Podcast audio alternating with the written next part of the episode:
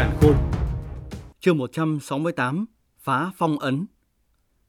Nữ tử mặc một chiếc váy màu nhạt, mi như thúy vũ, da như tuyết trắng, đáy thắt lưng ong, gương mặt được che bởi một lớp sa mỏng, đôi mắt màu xanh khiến cho thiên địa thất sắc. Nữ tử thế này, khí chất tuyệt sắc như vậy, đúng là hiếm thấy trong thiên địa. Toàn bộ chân núi vốn nhốn nháo bây giờ trở nên im lặng. Tuy nói khuôn mặt cô gái này được che bởi một tấm sa mỏng, nhưng mà qua những khuôn viên ẩn hiện, người ta có thể nhận thấy một khuôn mặt hoàn mỹ, hận không thể đưa tay xé tấm sa mỏng, thỏa mộng nhìn dung mạo tuyệt sắc, khiến cho trăm hoa buồn bã. Cô gái này thật là xinh đẹp. Lâm Động nhìn chằm chằm vào đôi chân ngọc của gia nhân, được ẩn trong làn váy đứng trên thanh liên. Trong lòng hắn nhẹ giọng than thở. Cho dù đồng tố với phong tình tuyệt đại đứng trước cô gái thần bí này, vẫn thua một bậc. Tuy thanh âm của cô gái này nhẹ nhàng, nhưng Lâm Động có thể nhận ra sự cương quyết trong đó. Đây chính là một cô gái lạnh lùng. Nàng chính là một người ngoài nóng trong lạnh. Loại nữ nhân trong lạnh này vô cùng khó đối phó. Cô gái này là ai vậy? Người của dòng họ Hoàng Phổ. Lâm Động quay đầu lại nhìn về phía Lâm Khả nhẹ giọng nói. Không phải. Nghe vậy Lâm Khả hai mi hơi giật, trong đôi mắt nàng có chút nghi hoặc. Dung mạo khí chất của cô gái này khiến cho nàng phải đố kỵ.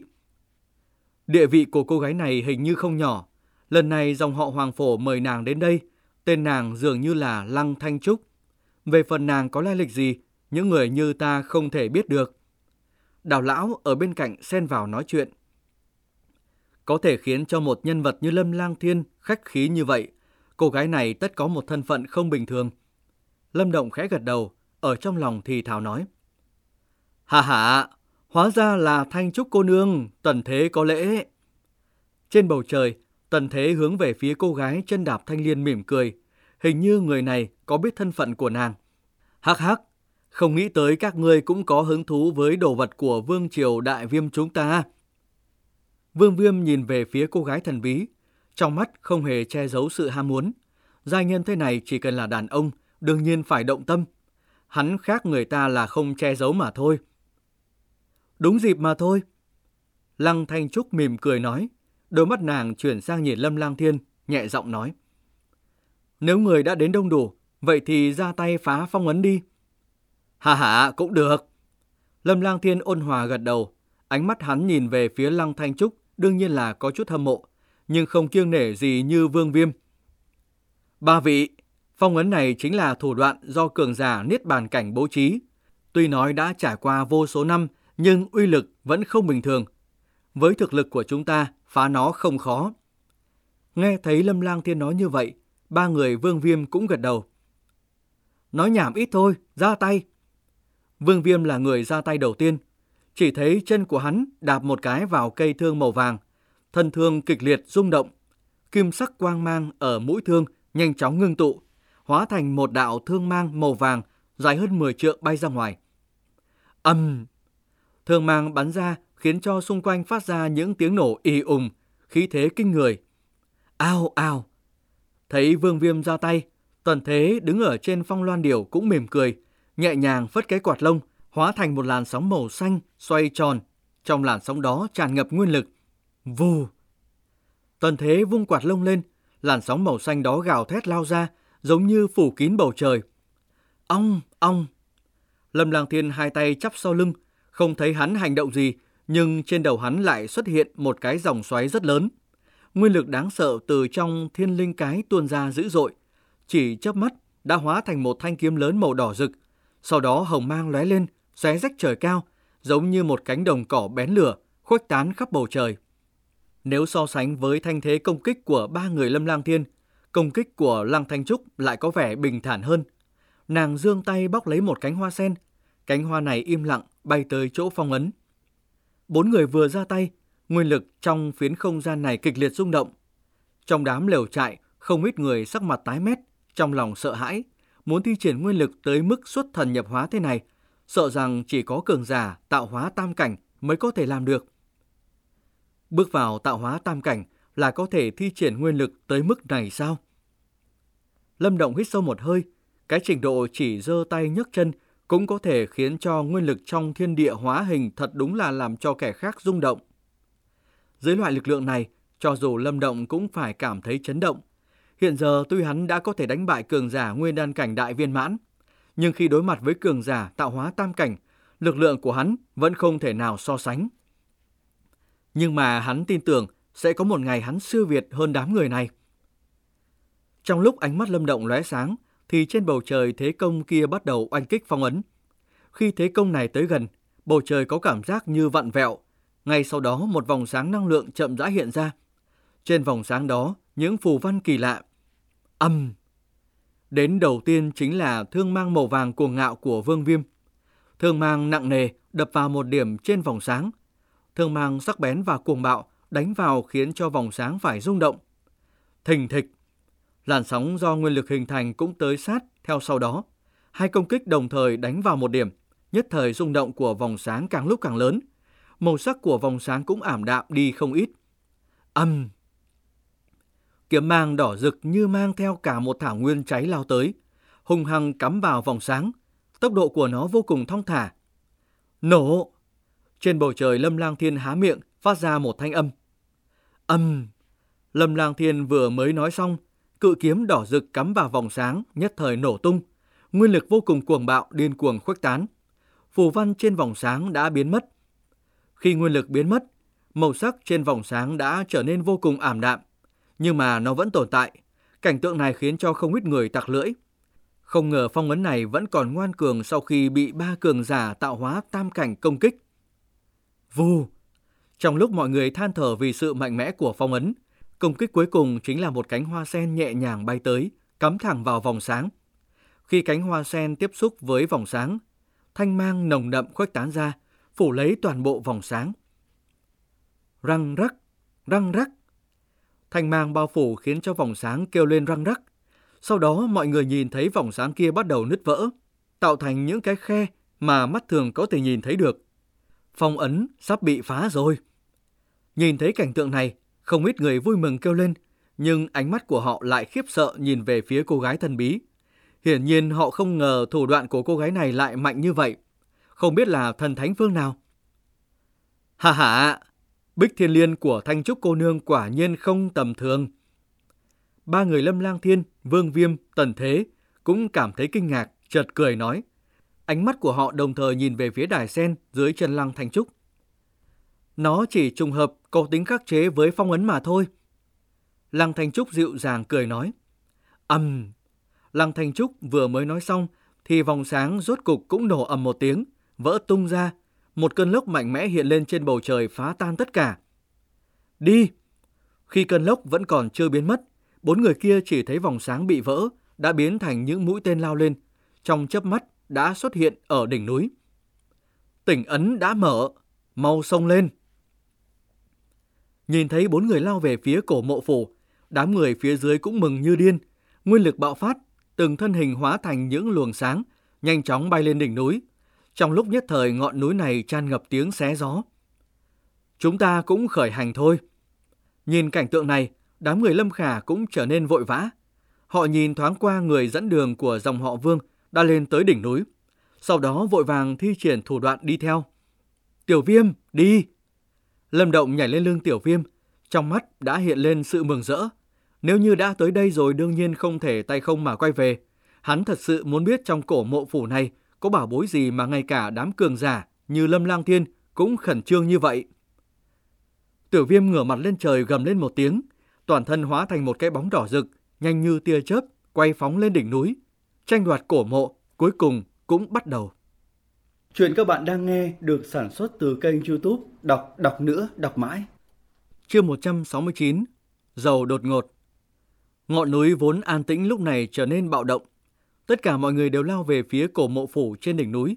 Nhưng mà trên núi hiển nhiên cũng có yêu thú tồn tại. Những tiếng thú giống và tiếng kêu thảm thiết thỉnh thoảng vang lên. Nhưng tóm lại, nó không đủ ngăn cản đoàn người. Chỉ trong vòng mấy phút ngắn ngủi, đã có không ít người vọt tới đỉnh núi. Lâm Động không đi quá nhanh, ngược lại hắn còn đi ở phía sau. Do tránh né đám yêu thú ven đường nên hắn thuận lợi lên tới đỉnh núi mà không vướng bận gì. Trên đỉnh núi có một cái cửa đá khổng lồ được che khuất sau những bụi cây um tùm. Cái cửa đá cực dày lúc này đã bị người ta dùng thủ đoạn mạnh mẽ phá vỡ. Đá vụn bay đầy đất. từ khí tức cuồng ngạo của thương pháp lưu lại ở nơi này, rất có thể chính là tên Vương Viêm của dòng họ Vương đã xuất thủ. Thực lực của người này thật là hung hãn. Ở ngoài cửa đá có một dòng người cuồn cuộn vọt vào trong, giống như một con sói bị bỏ đói nhiều năm. Bây giờ nhìn thấy một mỹ nhân trần chuồng, trong óc lập tức dâng lên một cảm giác điên cuồng. Lâm Động đảo mắt qua cửa đá, hắn không nhìn thấy đám người Lâm Khả. Chắc là họ đã vội vã vọt vào cổ mộ phủ rồi. Nhưng đây cũng là điều mà Lâm Động muốn. Sau khi tới cổ mộ phủ, hắn không muốn đi chung với đám người này.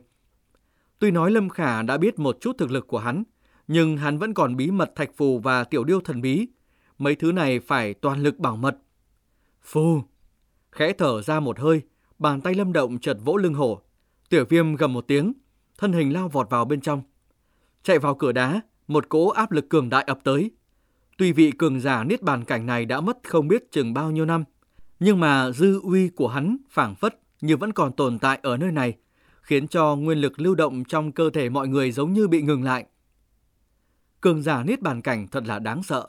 Dư uy qua bao nhiêu năm tháng rồi mà vẫn còn uy lực như vậy. Thật không biết thời kỳ toàn thịnh sẽ kinh khủng tới mức nào. Cảm nhận được áp lực này, trong mắt Lâm Động hiện lên sự nghiêm túc. Hắn đảo mắt nhìn vào đại điện ở bên trong. Ở đây có hơn 10 thông đạo dẫn vào sâu bên trong. Hiện giờ có không ít người chia nhau tiến vào. Lâm Động đi vào thông đạo thứ 5 ở bên trái. Trong lúc Lâm Động đang chần chừ chọn thông đạo, thì thanh âm của Tiểu Điêu đã vang lên trong đầu hắn. Nghe vậy, Lâm Động giật mình, hắn không hỏi nhiều mà vỗ Tiểu Viêm. Một người một thú hóa thành một cái bóng đỏ, vượt lên một số người sau đó phóng thẳng vào thông đạo thứ năm. Tuy nói ở đây thông đạo không ít, nhưng do số lượng người vào quá nhiều, tuy có phân tách nhau ra, nhưng sau khi Lâm Động tiến vào bên trong, vẫn gặp một số người đang dùng ánh mắt tham lam tìm kiếm hai bên đường. Không nên để ý đến bọn họ đi về phía trước.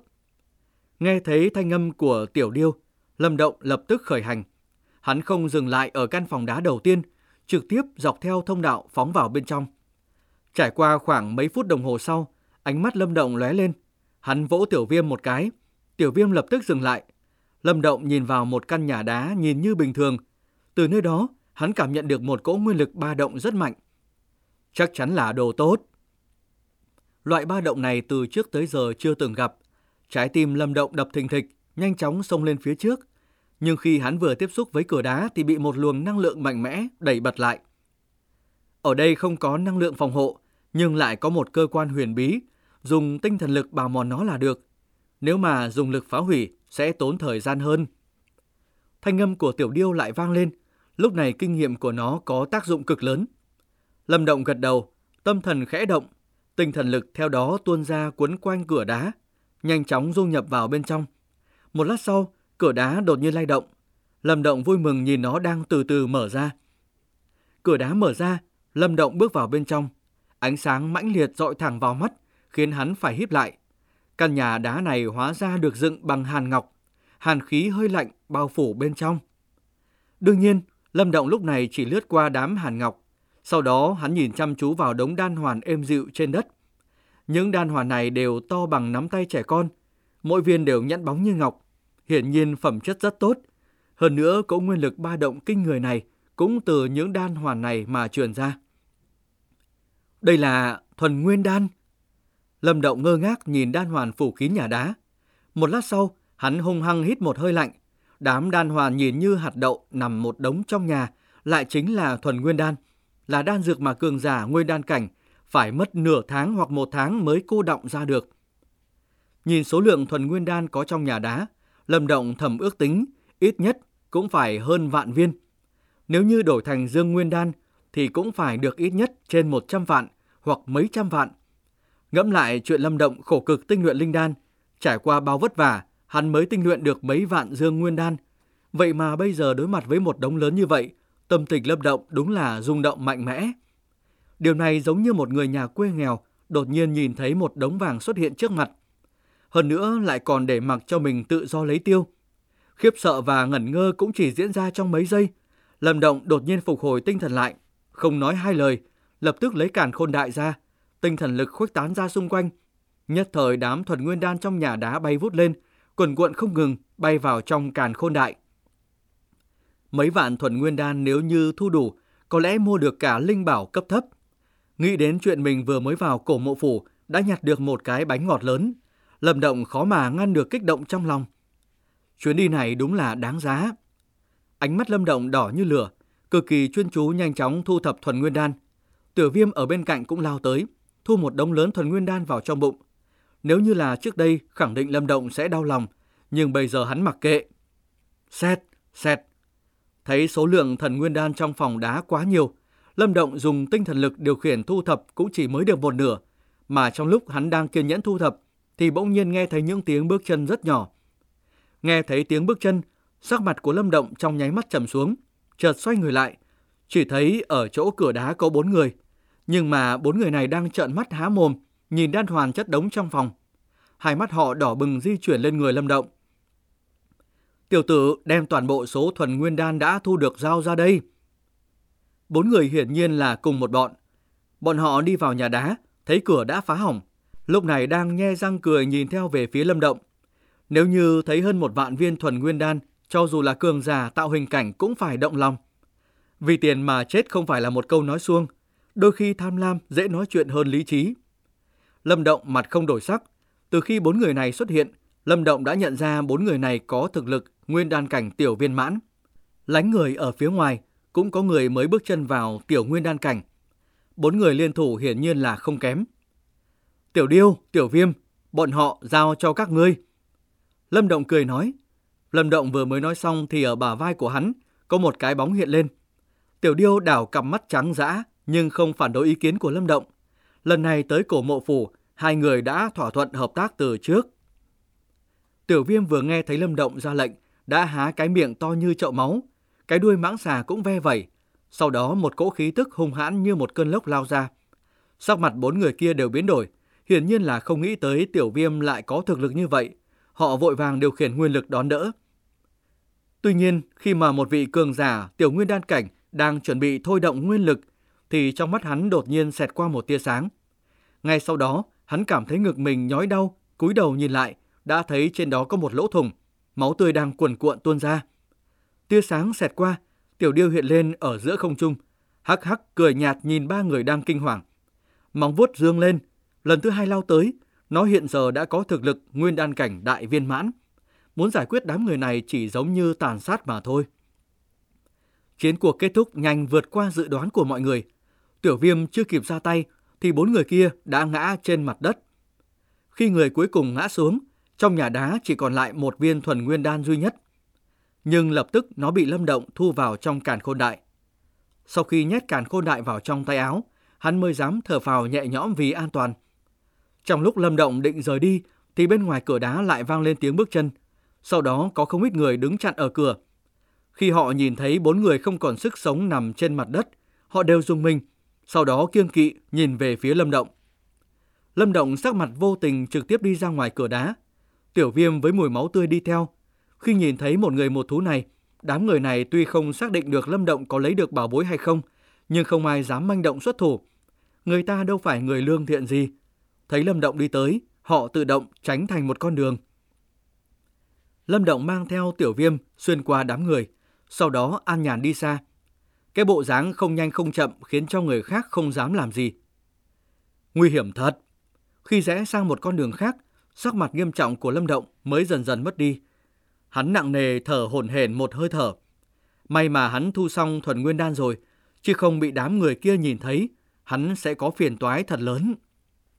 Sau khi xả hơi, Lâm Động lại vội vàng nhảy lên lưng tiểu viêm, một người một thú, dùng một tốc độ kinh người lao đi. Chuyện các bạn đang nghe được sản xuất từ kênh youtube Đọc Đọc Nữa Đọc Mãi.